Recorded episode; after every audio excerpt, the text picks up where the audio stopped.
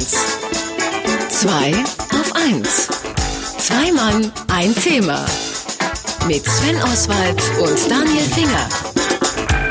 Der Song, den wir gerade gespielt haben, heißt Eyes Wide Open. Leute, die kein gutes Englisch können, die würden sagen, Eier weit oben. Und das könnte sein, zumindest auf der Liste der belgischen Export- und Verkaufsschlager. Die machen nämlich Pralinen in Penis, Brust und Po und wahrscheinlich auch Hodenform. Was als delikates Naschvergnügen begann, das ist längst zur Standard-Schokodelikatesse avanciert. Und warum sich jetzt ausgerechnet Pralinen in Form primärer oder sekundärer Geschlechtsmerkmale so gut verkaufen, das können wir eigentlich nur mit einem besprechen. Mit einem, der sich wirklich mit beidem gut auskennt. Also sowohl Geschlechtsmerkmale als Schokolade, nämlich unser Marketing-Experte Markus Bartelt. Willkommen im Studio, Markus. Hallo Markus. Schönen guten Tag, hallo. Sag mal, wer kommt denn auf die Idee, überhaupt erstmal äh, Penisse aus Schokolade herzustellen? So fing es ja, glaube ich, an. Das ist, die Idee ist gar nicht so abwegig, weil ähm, in der mm. Kunst ist eigentlich naheliegend. Nein. Also in der Kunst zumindest hatten wir das immer schon gehabt. Maler, auch andere Künstler haben immer erotische Themen aufgenommen, Miniaturen, das war dann so im, in der Taschenuhr im, im Deckel drin versteckt oder ähnliches. Das wurde auch gesammelt. Und natürlich verstehen sich ja Bäcker, Zucker, Bäcker auch als Handwerker, sodass man dann irgendwann dazu überging, erotische Dinge auch ähm, in, in Kuchenform oder in Schokoladenform nachzuarbeiten und dann zu verkaufen. Dass das heute so ein Massenprodukt geworden ist, hängt damit zusammen, und da steht in dem Artikel ja auch drin, dass die Touristen sowas sehr, sehr gerne kaufen. Und äh, dass es ein, ein beliebter Geschenkartikel geworden ist, ein nettes Mitbringsel.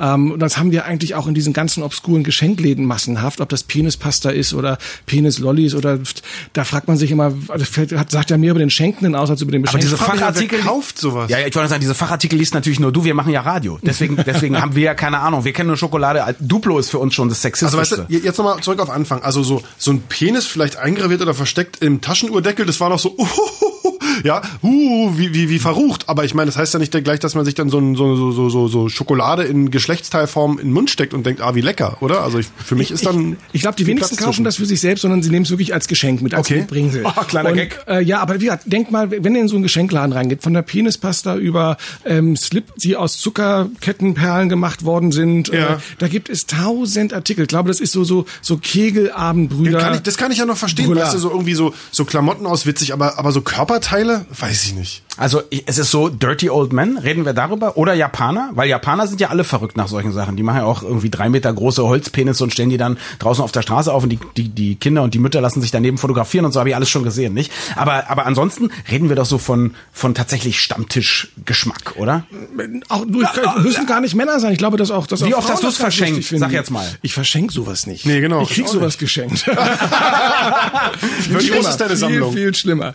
Nein, ich esse das dann ganz schnell auf, damit das nicht gesehen wird. Mhm. Verstehe. Äh, aber also ich persönlich hätte schon bei aller Freude über Schokolade hätte ich doch schon ein komisches Gefühl, wenn ich jetzt Adressat einer solchen Schenkung wäre. Zumal ich auch nicht weiß, äh, wie es dann ist, sich damit auseinanderzusetzen, das zu essen und so. Weil diese Form und Schokoladengeschmack, das assoziiert man ja nicht notwendigerweise, oder? Ich fürchte fast, dass ihr eigentlich eher Kastrationsängste habt, wenn ihr da reinbeißen müsst. Das kann gut sein. Ich rufe gleich meinen Therapeuten an und überprüfe das. So, aber jetzt, das Zeug ist unglaublich erfolgreich. Also ich glaube irgendwie, äh, das ist wirklich in, in Statistiken irgendwie zu sehen, dass, dass viele, viele Prozent der, des, des Pralinenumsatzes in Belgien mittlerweile in Geschlechtsteilformen verlaufen. Wieso ist es so erfolgreich? Ist es dieses altbekannte Motto Sex sells oder was ist es? Also bei den, bei den Produkten ist das wirklich, es, ist, es sieht gut aus. Es sind ja Sachen, die auch sehr filigran gearbeitet sind. Das sind ja dann Schokoladenbrüste in Spitzen BH. Also ist jetzt nicht wirklich billig irgendwie runtergebrochen, sondern es sind auch schön anzusehende Sachen, äh, in die man da reinbeißen kann. Vielleicht wird es auch gar nicht gegessen, sondern aufgehoben, weil es einfach so schön anzusehen ja. ist.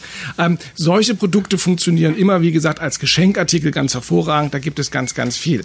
Wenn es um das Thema Sex Sales geht, also Sex in der Werbung oder in anderen Marketingumfeld, dann müssen wir feststellen, dass es natürlich immer Aufmerksamkeit erregt. Ja, das ist bei uns biologisch so bedingt. Wenn wir nackte Haut sehen, was Nacktes sehen, dann gucken wir automatisch hin. Es verkauft aber nicht. Also es gibt eine wunderbare mhm. Studie, die jetzt schon einige Jahre alt ist. Die haben mit diesem Eye-Tracking-Verfahren gearbeitet, also Blickrichtung verfolgt ja. und haben Männern und Frauen Anzeigen von Dessous, von Dessous-Herstellern gegeben. Und das wenig überraschende Ergebnis war, Männer gucken sich das Model sehr lange und sehr ausführlich, ausgiebig an, gucken aber nicht auf den Absender. Das, heißt, also, sie gucken nicht, welche Firma. Richtig. Woher kommt eigentlich die Richtig, Unterwäsche? die, die sagen, oh, die sieht aber toll aus. Und wenn die dann im Laden stehen und was kaufen wollen für ihre sagen Freundin die, oder die für ihre ich. Frau, dann sagen die, oh ja, ich habe da was gesehen, aber ich weiß nicht von wem.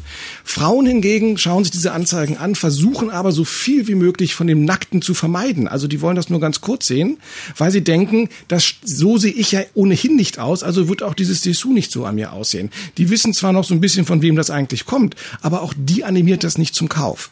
Das heißt, mit Sex in der Werbung errege ich Aufmerksamkeit, aber mehr als das oder darüber hinausgehend nicht wirklich. Also man sollte Plakate zweiteilen, oben irgendwas, was mit Sex zu tun hat, was gerade noch durch die Kontrolle geht und unten drunter dann das Produkt, zum Beispiel ein Waschmittel. Wäre das ein guter Tipp? Das Waschmittel müsste aber sehr, sehr groß sein. Okay, naja, kann man ja machen. Kleiner Sex, großes Waschmittel. Damit, Warum nicht? Damit man das merkt. Also wenn, wenn Sex heute noch funktioniert in der Werbung, das tut es ja. Wir haben ja sehr viel Sex. Wir sind, leben ja auch in Zeiten, wo wir eigentlich oversex sind. Wir haben ja schon alles tausendmal in den Medien gesehen. Dann funktioniert sie gut, wenn sie lustig ist, wenn sie uns überrascht, wenn irgendwas passiert, was nicht vorhersehbar war. Dann finden wir das sehr, sehr angenehm. Aber so wie so manche so Werkstätten haben, so eine Bikini-Schönheit, um damit Öl zu verkaufen und Ölwechsel anzukündigen, das ist ein Hingucker bei mir auch nicht. Sven, wir sollten erstmal Musik spielen, damit wir diese Pornopralinen hier essen können. Vielen Dank an Markus Bartelt. Tschüss. Radio 1. Zwei auf 1. Zwei Mann, ein Thema. Mit Sven Oswald und Daniel Finger.